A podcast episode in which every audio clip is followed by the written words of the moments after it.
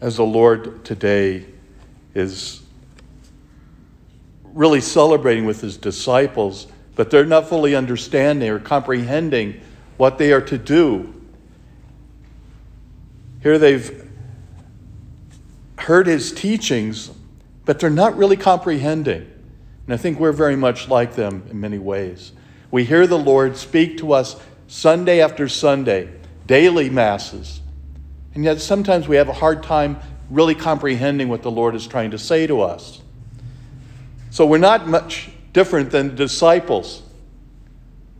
That should give us some encouragement because we're not perfect. We're learning.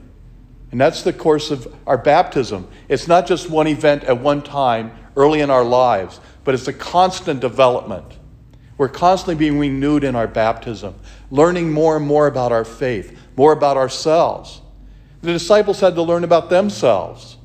They weren't perfect, they didn't know everything.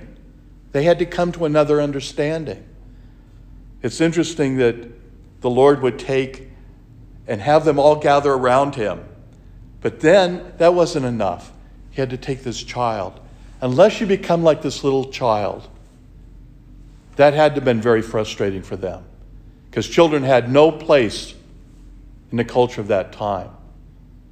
Unless you become innocent, really, totally open to the power of God, you cannot really fully understand God's gift of life. Children are so full of life.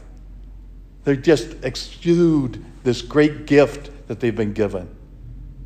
In their play and their activities, we need to be more like that. Being able to take and step aside from what the world demands of us and see what God demands of us. Just to love and ex- ex- be excited about the world around us. May Lord help us to have that kind of energy, especially as we enter into Lent beginning tomorrow, to really comprehend the grace and the blessings that God has for us, to be able to share that grace with one another.